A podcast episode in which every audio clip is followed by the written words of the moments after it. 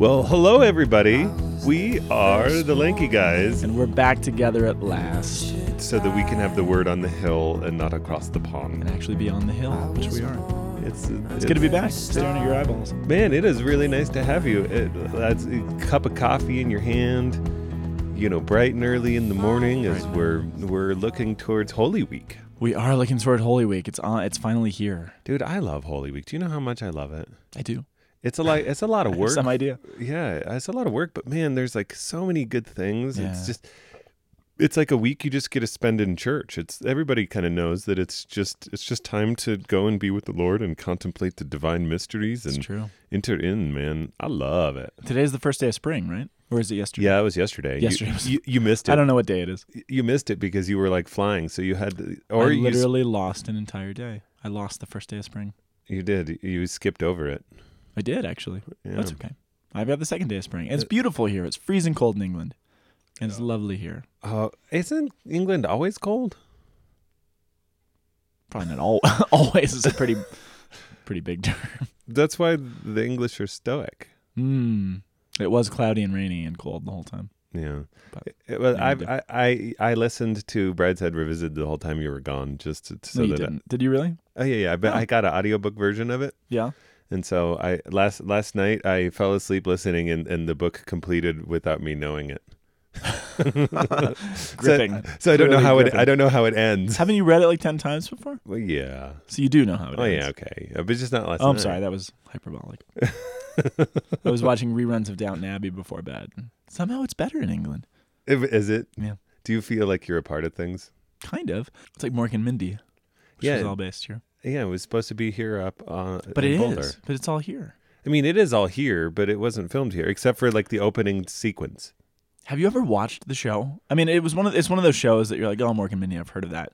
But I a couple years ago, I think it was the video station. Some video store actually had old copies of it, and I watched it, and it's really funny. Is it? And it's all really and it's really subtle Boulder jokes, making fun of us. There's lots of hippies and eccentrics, and Really? and it, that's kind of the whole joke, I think, is that Mork is this weird alien, but he fits in because he's in Boulder. and so I think that's the whole the whole point. That, Great. It's really funny. There's a whole episode where he his whole plan is to roller skate down Flagstaff Hill. Oh. He does it. Did, did they film it on Flagstaff? I don't know. But Man, we looks like it. You know what we need to do? Since since we serve the university here, I think that we should have a, a, a running Mork and Mindy I think we should. just just viewing. It's just like If we something can in find the it. I haven't seen it in a very long time. Dude, I'm gonna check Netflix Track it down, everybody. right now, dude. This is what I'm gonna do. No, I'm not gonna check Netflix. no, we're What- talking about the readings. We Yeah, got a lot of we we, have- got a lot of the- stuff to get through. We have the passion. We we shouldn't be dealing with. Uh, Hey, I want to give a shout out before we get too deep into it to a guy named Joe, who runs an organization called Meta, the Metanoia Project up in, uh, I think it's in Preston, up in the UK in England, and they're doing great stuff out there. So I heard about heard about Joe and his work and the Metanoia Project. So shout out to you guys. Thanks for your great work for the church, and uh, keep it up. And we also uh, want to give a shout out to um to our, our listener in the Russian Federation. He contacted us, sent us an email. Yeah. he, he's doing like training for astronauts. He's sending people into space. yeah, and then he's gonna like go launch them in Kazakhstan. Is that where he is? Well, he, no, I mean, but they train they train in the Russian Federation, and so so we're we're glad that we can be a part of your daily life and uh, to be able to like hang out with you in your apartment, Seriously. especially when it's like blowing up with like things like twenty megaton um, comets. Oh, and like, the um, exploding everything. yeah, uh, yeah, meteors, right? Meteors, yeah. Whatever, whatever they are. That's crazy. I know he knows what they are. He's he's wincing at my lack of uh, NASA cosmological. Oh, not only does he live in the place where they were getting meteors, but he's a NASA person, so yeah, so, he's doubly frustrated with you right now. I, I know. Sorry about that. It's all right. He forgives you. I don't know. Maybe he doesn't.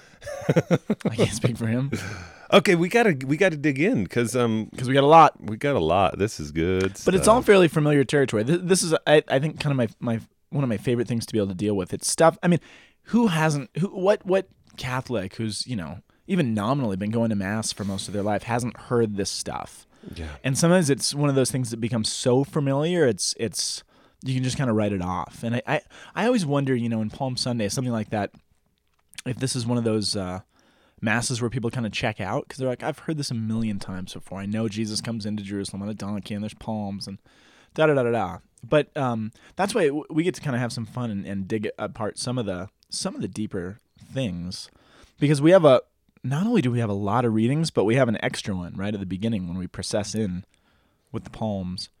which is just which is actually a really uh, it's a we're supposed to actually proclaim it liturgically outside of the church Right. and process in Are we, We- going to do that? yeah Okay. yeah yeah, yeah we, we do it every year it, it's funny because every year we have like a complicated thing and like how do we possibly have a microphone outside and inside and Yeah, it has to modern- simultaneously. mo- modern technology should have hooked us up by now but no. no we we kind of figured it out it's just doubling up it's kind of like the podcast when when they try to do it across the pond and you kind of double up a little bit and there's It worked, but our shit. sound could have been better. Yeah, so sorry okay. if you got a headache from the well we're back in the studio so it works out in the studio. Hey it sounds like a studio don't It let, is a don't- studio. don't It's a let the sweet- it's awesome. yeah don't let the people be deceived about the fact that we're just in a basement We're not. It- We're in a we're in the studio. it's a basement studio it is a basement studio, yeah like all good studios. with the largest Our Lady of Czestochowa. It's like a church size Our Lady of Czestochowa. it's real big, It's and by that he means it's the size of a church. oh, well, okay. So we got a donkey tethered, and amounts of olives, Just one, and, only one. and, and untying it. And we got some Essenes going on too. Don't make a scene. Oh, Sorry. do you need me to get you some water? I'll carry it on my head Do you. Oh, I, I, that's not a pun. That's because the Essenes did. that's I was because trying to find the pun in there. that's how we find the donkey. Is it? Yeah. Oh, with- oh yeah, no, it was. Yeah, with- yeah, yeah, With yeah. Waterhead. Yeah, this is a, this is a cool scene though. So one of the things that's going, one of the things I love to to teach about and talk about is is this whole underlying the undergirding theme of the Gospels is that Jesus is proclaiming himself to be King, very explicitly, very clearly, and that's exactly what everybody's everybody in the first century is expecting. That I mean, there's all these prophecies throughout the Old Testament. We you and I were just talking about Daniel before we before we sat down, and there's this really specific prophecy in Daniel that we can go into this later, but it, basically told people exactly when the Messiah was going to come and when God's kingdom was going to burst back in. It's in Daniel chapter 7 and chapter 9. There's these prophecies about there's going to be so many kingdoms and so many superpowers that rise up out of the earth. And during the reign of this fourth one, if you're doing the math, that's when God's kingdom is going to come back. And if you're doing the math from when Daniel is writing this in the time of Babylon, four superpowers later, you're in the time of Rome. So everybody knew that when the Romans are in charge, there's going to be a king. That's why, you know, 100 years before Jesus, there was nobody claiming to be Messiah. In the, you know, a couple hundred years after Jesus, nobody's claiming to be Messiah. When Jesus is around, there's thousands of false messiahs because everybody knew when he was coming and everybody knew what he was going to do, which was basically set up a kingdom that was going to be everlasting and God's kingdom was going to come back. But nobody really understood what what that was going to look like in Yeah. truth. And even the disciples, right? They've been going along with Jesus they get. I mean, there's that that famous scene. Remember where uh, I think in Luke, um, James and John they make their mom go to Jesus and ask for the thrones. Remember that? Yeah. Two of the gospels tell it different ways, but um, and Jesus says, you know, y y- we want thrones. At your, they say we want thrones at your right and your left hand. Jesus says, well, you're gonna have, you know, are you able to carry the what does he say? Drink the cup that I'm able to drink. Yes, And and, they're like, be yeah, we can baptized do with it, the baptism. and be baptized with the baptized. And they're like, Yeah. yeah, we can do whatever you want to. Yeah, they're like, yeah, like, well, sure. yeah, you're going to be baptized with that baptism, but the thrones are not mine to give. But but they have this idea in their head. They're like, this guy's a king. He's going to have a kingdom. He doesn't look like much now. He's you know sleeping on other people's couches, but eventually this is going to be powerful. So now you get in Palm Sunday, you get one of the one of the clearest moments of Jesus being like, yeah, this is it. And you can tell the disciples are like, finally, he's acting like a king. And the thing with the donkey, I think, is is interesting. So he, he they come to Bethphage and Bethany, which are the two closest suburbs on the way to Jerusalem. So they're right outside of town. They're at the Mount of Olives, which is right across the Kidron Valley, right? You've been there, yeah, I love it. as we always point out. so you've been there. And he's like, go into the village and you're, you're going to find a colt tethered and a, and a donkey. And if anybody asks what you're doing, say the master has need of it. And uh, so they go off. But I mean, if you think about what he's telling them to do, he just said, hey, go into this village and go steal somebody's animal and bring it to me. Didn't he? Yeah, And what's more shocking than that is that they're like, all right, like- cool, we're going to go do it. yeah, you, you got it. Which is because there's the law on the books, both in the Roman world and the Jewish world, where a king has the legal right to commandeer an animal for Em- his use. Really, eminent domain, kind of. Kind of. Well, it's like a Bruce Willis movie. Like every, every Die Hard movie has a scene where Bruce Willis is covered in blood and there's a Porsche and he's like, I need to borrow your Porsche. He's like, I'm a cop. and he takes it and he runs off. That's basically what they're allowed to do Oh, is commandeer an animal. So I always think it's surprising that they're like, well, yeah, okay, we're great. We're gonna go steal steal somebody's animal, but but they're allowed to. A king is allowed to. So I think they're probably getting excited. Like, finally, he's doing royal stuff, and we get to go commandeer the animal, you know, and we're gonna do this stuff. Yeah. So they get it. They're pumped, and they bring it back, and yeah, they fall.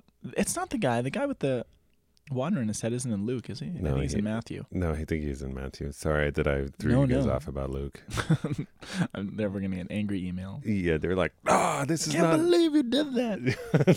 But the, this is the thing is uh, oh oh frustrated listener this is the thing is that uh, the Essenes and oh well that's not i'm not going to deal with that you guys are just going to have to figure that out on your own Ooh, look at you. yeah mm. teaser. welcome to the drama Yes, the word on the drama. The drama on the hill. the drama on the hill you have to tune in next year Next year. and they're like i've been waiting a whole year Oh yeah, because we get Matthew next year. yeah Um, I'm I'm just reading what Luke says. The different apostle, the different gospel writers give you the same story of Palm Sunday from slightly different angles. So some gospels have more information than others, but um, Luke Luke gives you some of the least actually. But in if you put all the gospel stories together, what's happening is you have this you have Jesus riding on the donkey, going into town, and if you know if we understand the timing right, this is around the, the time of the Passover, which means there's thousands of people hauling their way into Jerusalem on this day. Thousands of pilgrims from all over the empire flocking in, but yet everybody recognizes Jesus, which this is one of those things we take for granted when we hear this again and again every week or every year that everybody recognizes this Jesus. Why why would I mean they didn't have TV, they didn't have internet, they didn't have pictures, they didn't know what he even if they'd heard about Jesus, they didn't know what he looked like. So why is everybody flipping out? And actually in Matthew's gospel, there's this line when when Jesus is going in and they're all waving their palm branches and sounding hosanna to the son of David. They actually are turning to one another saying, "So who who is this?" and Matthew's clear about it. So they're flipping out, they're waving stuff, but they don't even actually know who he is. just because of the symbolic value of riding on the donkey they recognize that here's somebody who's going to be assuming the kingdom Right. because they they have all read John Grisham. I mean, sorry, Daniel. Is that a joke? I don't get. yeah, it's a joke. But the, Daniel really is the John Grisham of the age. Oh, Everybody's nice. like reading him. That's true. I, Actually, of course, I've never read a John Grisham novel. neither have I. My dad has, Oh yeah, my dad has too. and I've seen them on his coffee table. Yeah. stacks. But he um Oh, I mean the one one thing to keep in mind though is that, you know, this is a pilgrim feast. So if there's thousands of people going into Jerusalem this day for for the Passover, nobody's riding a donkey because pilgrims walked when they go on pilgrimage. So this Sunday when there's thousands of people going into the city, there's only one guy sitting on a donkey. So first of all, he's going to stick out because you don't ride a donkey into the city of Jerusalem on a pilgrim feast. You walk. That's part of the pilgrimage. Yes. Somebody's like, "Who's this? Who's this guy think he is?" And there's obviously a prophecy from from Zechariah that says, "Your king comes to you humble lowly and riding on an ass," and that's true. But the but of a foal. yeah, but it, it's more than that. I mean, the king, like you said, was also a royal symbol. Solomon. Remember the stories of when? Uh, who is it? Is it Solomon? No, I don't know. Oh, it's David. It's when when no, it's Solomon. Yeah, it's Solomon. When Solomon is taking the throne from David, when David's about to die and Solomon's going to become king, there's this big dispute going on about who which of the brothers is going to take the kingdom.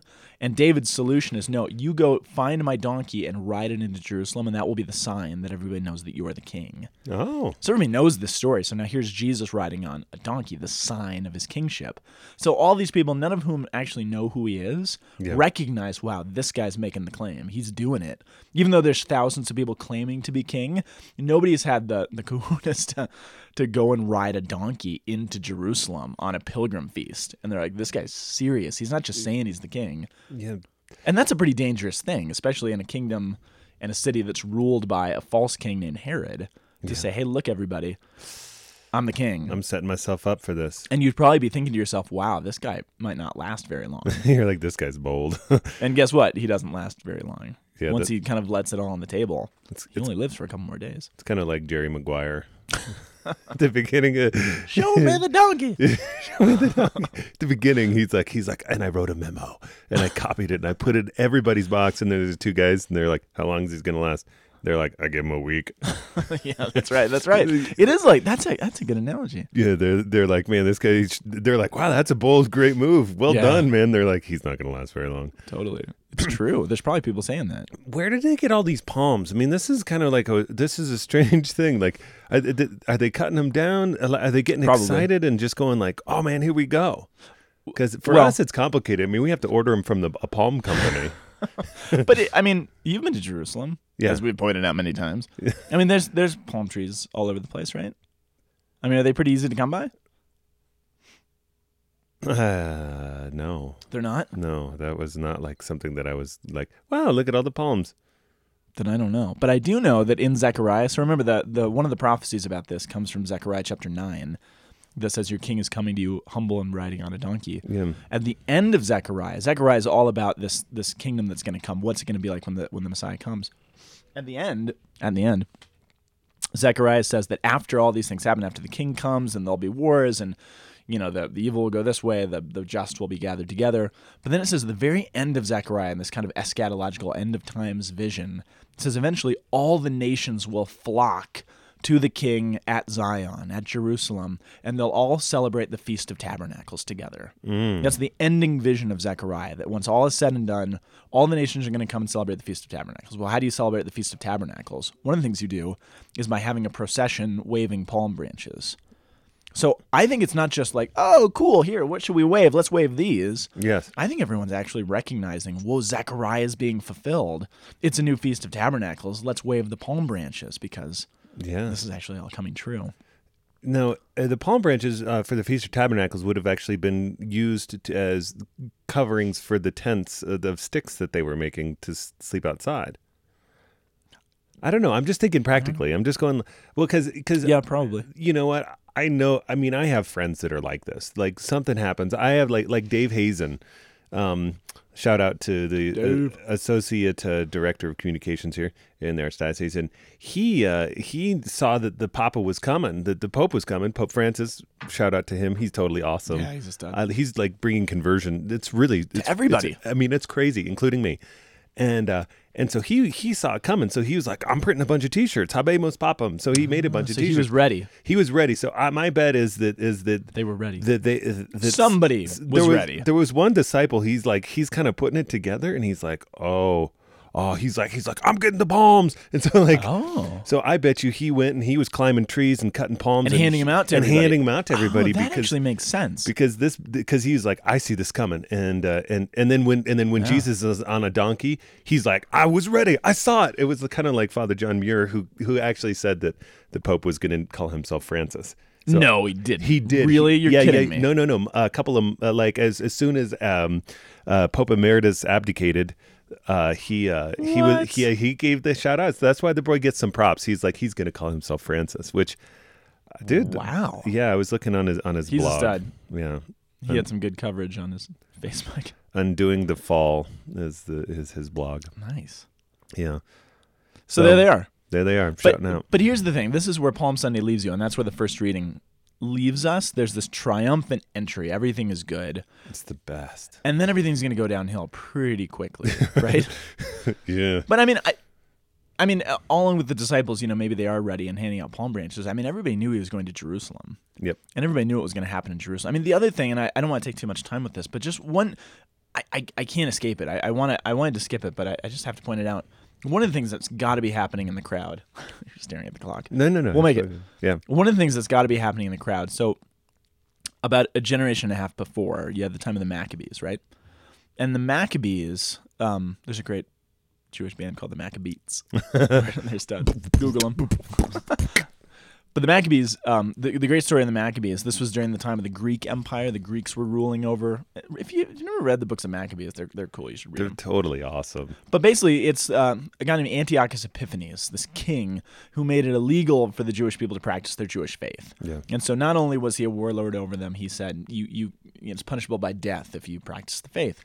And there was this group of brothers, the brothers Maccabee, who decided to stand up for this and say, "That's it. That's enough. We're not going to take it." Led by Judas and his brothers um, Simon, Matthias, Mattathias, and uh, and uh, the others, the other brothers The other brothers. but they decided to stand up to the Greeks. And miracle of miracles, they were actually successful and they pushed the Greek Empire out of Jerusalem, at least for a time, and they gained for themselves a measure of independence. It was unheard of. It was nobody could believe it. It was profound. And Judas Maccabeus, upon victory, and pushing them out of town, he made a procession into Jerusalem. I don't remember if he was riding on a donkey or not. I think he was. He processed into Jerusalem. Everyone waved palm branches, shouted Hosanna to the Son of David, and he went straight to the temple and he cleansed the temple. No what? Of all the Greeks, of all the Greek semblance, of all their icons uh, and their pictures. The stuff that they set up in the there. stuff. I remember he that. Yeah. cleansed the temple and he wiped it out, and everyone said, Yes, now we have victory. So here's Judas Maccabeus marching into Jerusalem, riding on a donkey, going to cleanse the temple of who? Of their enemies. What's Jesus doing? Well, he's coming into the temple on a donkey. Everyone's shouting, Hosanna to the Son. I mean, by the way, what's everybody named in Jesus' time? There's a bunch of people named Judas. There's a bunch of people named Simon. There's a bunch of people named Matthew. I mean, what? Why are people naming their kids this? Everybody wants the next Maccabee brothers. Everybody's naming their kids after the Maccabees because they're like, we want kids like that. And so this is ah. on everybody's mind. You can tell from what they're naming their kids. So they're ah. probably seeing Jesus coming to Jerusalem and they're like, it's a new Judas Maccabeus. He's going to cleanse us from our enemies. And where does Jesus go first when he gets to Jerusalem? The temple. To the temple to do what? To cleanse, Cleanse it. it. Who does he cleanse it of, though? Well, this is the thing: is that he's throwing o- over the money changers, which is the sign and the signs of the foreign monies. Yeah. I don't know. That's part of I'm, it. I'm just messing with the, my brain. But who did? I mean, that that's a part of it. That's the first part. He does. He flips over the money changers tables and those who- bought and sold pigeons. But then he goes on tirades against who? He gives big speeches yelling against whom? The Romans?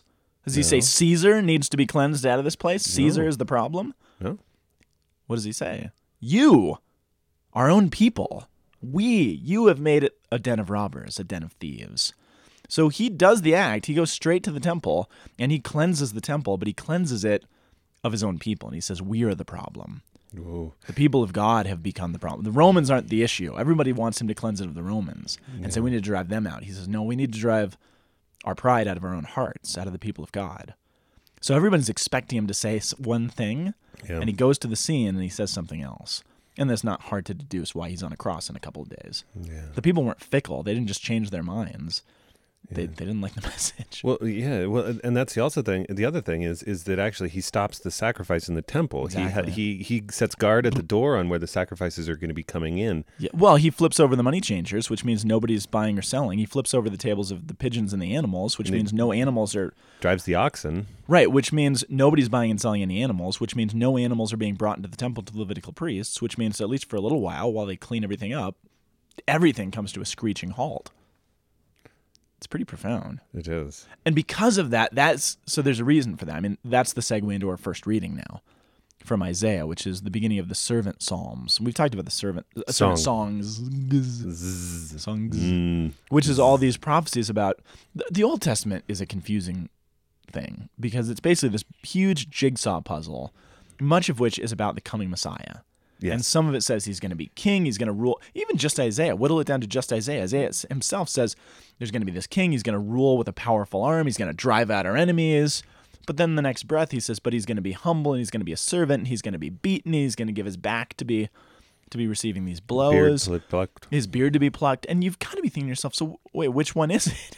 Is he a powerful warrior or is he a servant who's going to be beat up? And the answer is yes, both.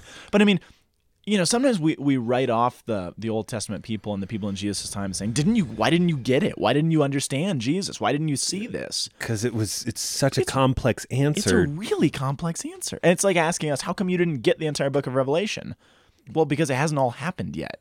I'm sure hindsight will be 2020, and we'll look back and be like, "Oh, well, that's what the seven-headed beast represented." yeah, well, all those But- eyes and the wings and Uh, fires and stuff. So we can say that now, looking back on the prophets, but at the time, I mean, that's a that's a confusing deal. But I mean, even even even in this section of Isaiah fifty four to seven, at the end of it says, "I knowing I shall not be put to shame." You're like, what?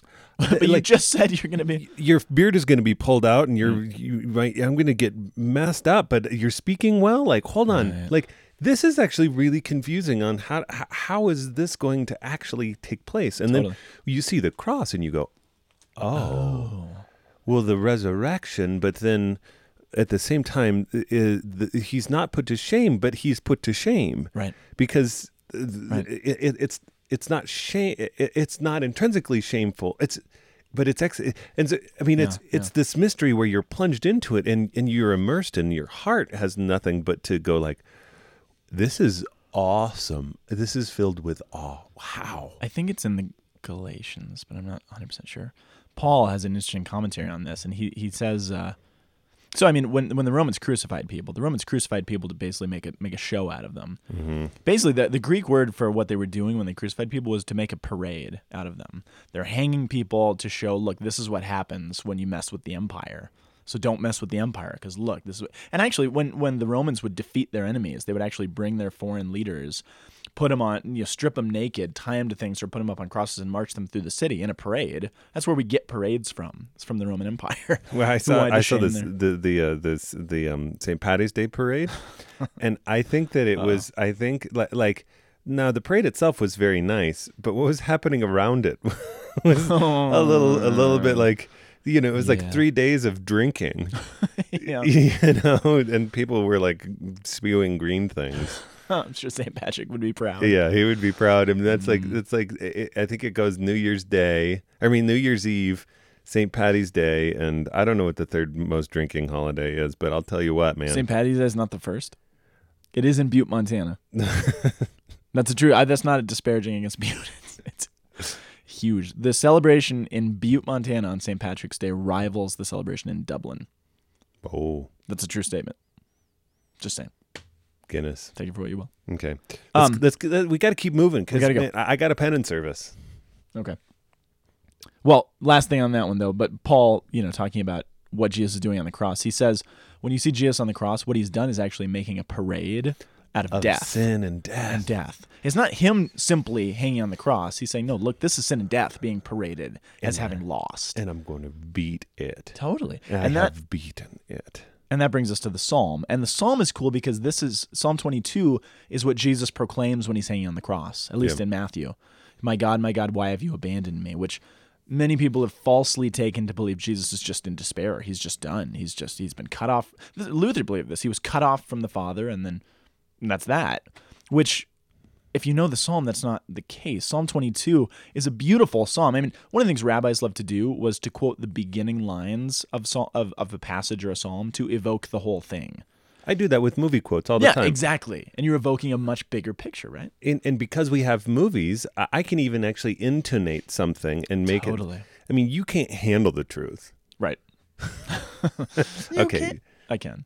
You can't handle the truth. You actually can, and so can you, people who are on the other line of this. But like, yeah, But you but we all know what you mean. exactly. We all know the context. Well, some of us. Some of. And then the better you are, the more you can actually do with Totally. even intonation, saying it in, a, in an opposite way. So I can intone something and say something different to evoke the meaning of the quote without actually even having the quote itself. Totally, because we're so attuned to it, which Yeah. the the New Testament people would have been to the scriptures. Exactly. So this psalm is great. I mean, the psalm it begins by saying, "My God, my God, why have you abandoned me?" And it's the scene of this person who is basically unjustly condemned and he's put to death, even though he was righteous and innocent. But in the end, he's actually victorious and he comes back, and it's actually a sign of resurrection. And I mean, even the last line, "You who fear the Lord, praise Him." Yeah. The, uh, you know, my God, my God, why have you forsaken me? Praise Him. Yep. Because all you descendants of Ja- Jacob give glory to Him, revere Him. All you descendants of Israel. Be- Totally. It's like this is hard, but I know that I, even though it's Friday, Sunday's coming. It is. It's not what it seems. Yeah. like Paul said with the parade, it's this you're not ju- merely seeing Jesus on the cross, you're seeing death on the cross. It's done. And that brings us to Philippians, which we've actually been talking about this Philippians has been working backwards the last couple of weeks. Yeah, isn't that which is weird. And so now we get if you've been listening to us the last few weeks, we've talked about this. It's called the kenotic hymn. This scene of Jesus, though he was in the form of God, did not regard equality with God something to be grasped. In, in Greek, it's not quite so. Um, it doesn't quite say that. It's not something to be grasped. I was was confused by that. Jesus is in the form of God, but he doesn't deem equality with God something to be grasped. In other words, he, does he not understand? What what's the deal? No, I think he's actually trying to actually go back and speak about um, Adam and Eve eating from the tree of the knowledge of good and evil. I think that's well. The word is the word is what I think a better translation would be exploited.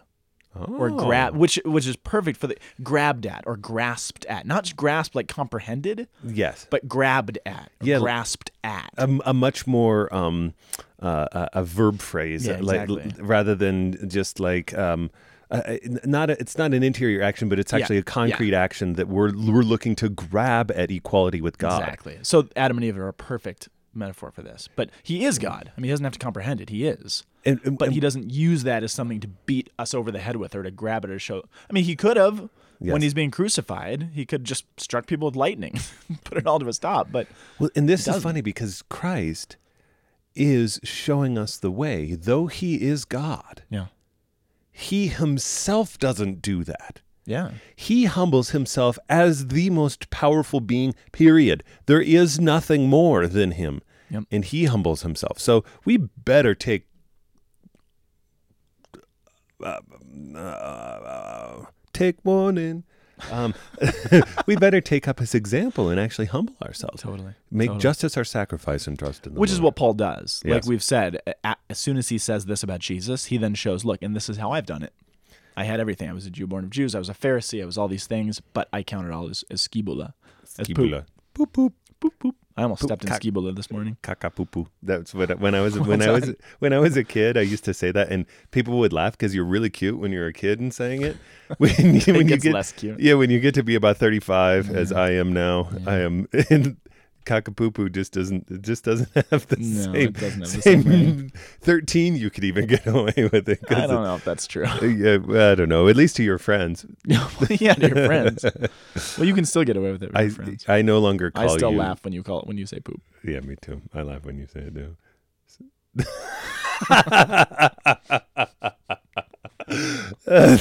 Speaking of, It's because it's on the podcast, and it's totally embarrassing that we just had that dialogue on the Yeah. air. well, so be it. Well, this now um, we have the mega gospel. the mega gospel, the longest one. Well, we just said this is the week of like long readings, so Yeah. you know, put on your seatbelts, people, Do it. because um, when the uh, this um, okay, one of the the thing that I actually really want to bring out and to to tease, um, I know our time. The thing that I want to tease out of the readings. How long do you have? How long do we have to talk about this? Okay, I got to get to Longmont from here. How long do we have to talk about this before we have to close this podcast? Uh, Five minutes? Ten minutes. Ten minutes. Ten minutes. Holy mackerel, we can do that. Okay, yeah. Let's gun it. Okay, because I because I can dress quickly. That's good. We're keeping all this on the podcast. we want to let you guys into our lives. I'm in my pajamas, and it's early is. in the He is in morning, his pajamas, and and uh, and I have to get dressed for a penance. and I won't tell you what his pajamas say. Yeah. but they're, they're wonderful. I was I received them as a gift, Yes, clearly. and and if you don't use the gift, it becomes a curse. Yeah. Uh, Okay. So we don't obviously have time to go through everything in this reading. And and that's okay because this is a reading I think a lot of us are kind of familiar. I mean, we we know the basic narrative, right? This Yes. is basically taking us from Holy Thursday, from the Last Supper, all the way to the crucifixion. So we're we're getting into the Triduum. We're Yes. getting there. It take actually it takes us to Saturday because it actually ends on the Sabbath. They went to rest. It, it's it's kind of like um, what happens in Genesis. You get an overview of Genesis, Yeah. and and then what happens is then you break out and then you actually break out into the important details of it and examine them more fully so Yep. so what we're the, the the week of the triduum is is actually a living out of the new creation in christ Yeah. which I, I think is a really important thing it's an overture that then you break out and then these themes are are unfolded unfolded more fully exactly. Beautifully said. I mean, you. here's the thing. So I was thinking about this on the bus ride in to town this morning. Again, there's there's too much for us to talk about. So I was trying to think of the main thing that stuck out for me, and maybe you can just share the main thing that sticks out for you. yes The main thing that sticks out for me is this dichotomy that's running through the whole thing. So I mean, things to look for when you go to mass this Sunday. Look look for this. One thing that this dichotomy that's going on between Peter and Judas. And the text in some sense is bouncing back and forth. I mean, it's telling you about a lot of things, but two of the major characters are Judas and, and Peter or Simon. And if you follow the stories, they're actually really similar to each other. Both of them so both of them are these two guys who basically sell Jesus out to get something. Jesus sells Jesus out for 30 pieces of silver. Peter sells P- Jesus out to save his own behind, basically. They both sell him out. And they both get some benefit out of it. The difference is what they both do in response. They both realize it too. Remember, Yes, yeah. Peter realizes his sin. He goes and weeps bitterly. Bitterly. Judas and the other gospels we're told realizes what he's done and he weeps bitterly. They have these two incredible parallel stories. But what do they do with it? Judas, we know the end of the story. He sees no hope. He sees no salvation. I don't think there's some theologians and others who say that you know somebody had to betray Jesus and Judas was sort of this is sort of his lot in life. This is he was predestined to do this. I don't buy that for a second. I don't think Judas had to do what he did. He had total freedom to not sell the Lord out. But he did it, and I think he had total freedom to have chosen to be reconciled again after that. He could have found forgiveness, but he doesn't. He sees no possibility, so he kills himself. And Act of the Apostles gives you a very vivid recounting of exa- exactly what happened and how his entrails all poured out. Well, and, and this is the thing to remember too. In the church, what happens is that the, the, the tradition and the living out of this story and the communication of the story is not ultimately written down until w- way after the event. Yeah. And so The um, apocalypse upstairs. It is, and so what happens is that um, you um, because uh, the the understanding of, of what took place, Yeah, the yeah, details become clear about how Jesus is engaging, Exactly. and it, it, it's like there's a lot of things that that end up n- not being able to be understood until after the fact, and Totally. so so wh- how Jesus is relating to Judas and what he's saying to him, they get it afterwards. It's hinds- Afterwards. hindsight is twenty twenty, but during everything still is free, Absolutely. and so that's why sometimes the language is is is a little bit more intense and a little bit more cryptic and mysterious about the nature of how it happens. Totally. And we know later on, I mean, it, John gives my favorite scene when Jesus rises again. Peter sees him. He's on the boat, remember? And what does Peter do? He jumps into the water and he run. I mean, if I've just sinned against somebody pretty in a pretty brutal way, I mean, they're the last person I want to see. Yes. But for Peter, it's the opposite. And that's why Peter's the first pope. That's why Jesus chooses Peter. Not because he does everything right, he does everything wrong. Yep. But when confronted with the Lord, he runs to. I mean, it's like I, it. It always reminds me of, of Forrest Gump. Remember the the scene where he jumps off the boat to see Lieutenant Dan? He Oh, yeah. It's just like that. But there's last thing on that. This is my favorite passage. It's about early, early, maybe a quarter of the way through, when they're at the Last Supper. Jesus says to Peter, He says, "Simon, Simon, behold, Satan has demanded you, has demanded to sift all of you like wheat. So you're all going to be tempted, basically." but I have prayed for your that your own faith might fail. So he said, Satan demanded to have all of you. It's the you plural in Greek. But I prayed for you, singular, Peter, hmm. that your faith may not fail. And once you have turned back, you may strengthen your brethren. Now, did you catch that? What did Jesus just said? Before any of this happens, he says, I've prayed for you. And once you turn back from the huge sin that you will inevitably commit, get back up and, and deal with the job. And console them with the same consolation which you uh, uh, are uh, partaking in. Yeah. He's But it, but it's almost like Je- Peter's sin is a side note to Jesus. You're going to do this. It's going to be pretty bad. But just get up. What you need to worry about, you're to you're going to sin. You're going to betray me. But get up then. Have the have the wherewithal. But Jesus isn't concerned like you are going to sin. Can you believe this? You're going to betray. I mean, he's like you're going to betray me. But you have a job to do, so get over it. yeah. The- I- Our sin is not that big of a problem for him as long as we can get past it and move on and get back up. Well, it was it was really funny. I, I went to a spiritual director once, and, and I and I told him, uh, I said, "Man, I am so fickle with God. I'm on again, off again, on again, off again." And he looked at me and he said, "He says it doesn't matter whether or not you're fickle. It is how is God using your fickleness." Whoa. And I was like, "Huh?" I was like, I was like, this is a pretty good piece of pizza that we're eating. like, it, I was, it was just so intense that I was like, okay, know what to do. I, I, I just, I just can't even. It was, it was really beautiful. Yeah.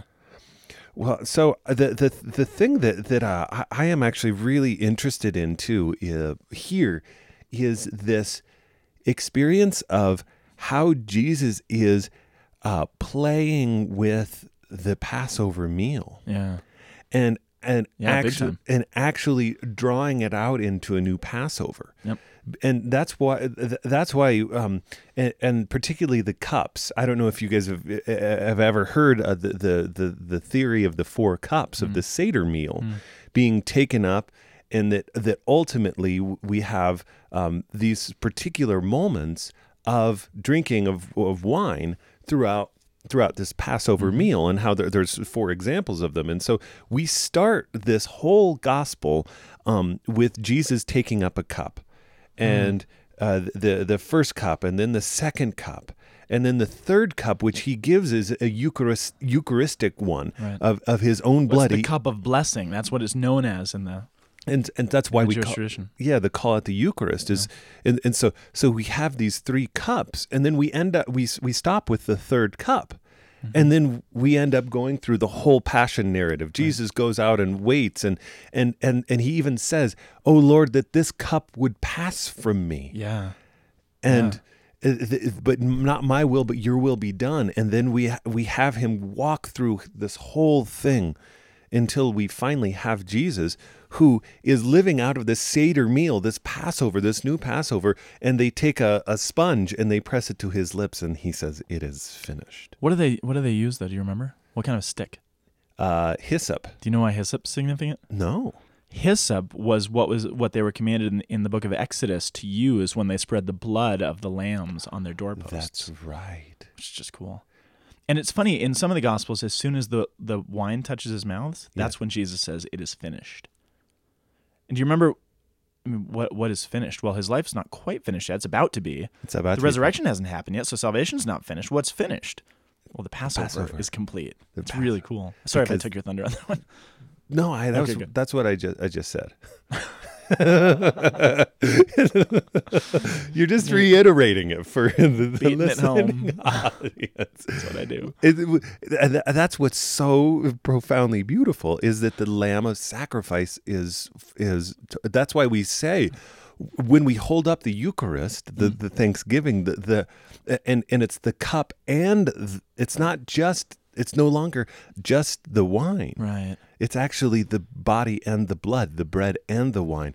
Behold the Lamb of God. Behold him who takes away the sins of the world. Blessed are those called to the Seder of the Lord, Seder of the Lord of the Lamb. which is uh, the Seder of the Lamb, which is this whole narrative which we get that we live out specifically during this upcoming Holy Week. Totally. And and we have responses. We have two responses, and we follow after Peter and not after Not after Judas. not after Judas, because otherwise, man, times is going to be hard. And hmm it really is. It is really a sad, sad thing to despair, and that's where a lot of people have ended up in this culture. Totally. And uh, and so we draw them along with us spiritually. We join them to us, and Yeah. we ask them to to to be blessed through the prayer Mm. and through this. So, my friends, enter in with us into Holy Week. Here we go. Boop, boop. Start it up. email us friends lankyguys at thomascenter.org um, and uh, pray with us as we walk this journey with christ Thanks for joining us this week, everybody. We'll see you on Easter. and then After Easter. after In Easter. In Yeah. Easter season. See the Word on the Hill is a production of the Aquinas Institute for Catholic Thought here in beautiful Boulder, Colorado. www.thomascenter.org. You can also send us an email at lankyguys at thomascenter.org. See you next week.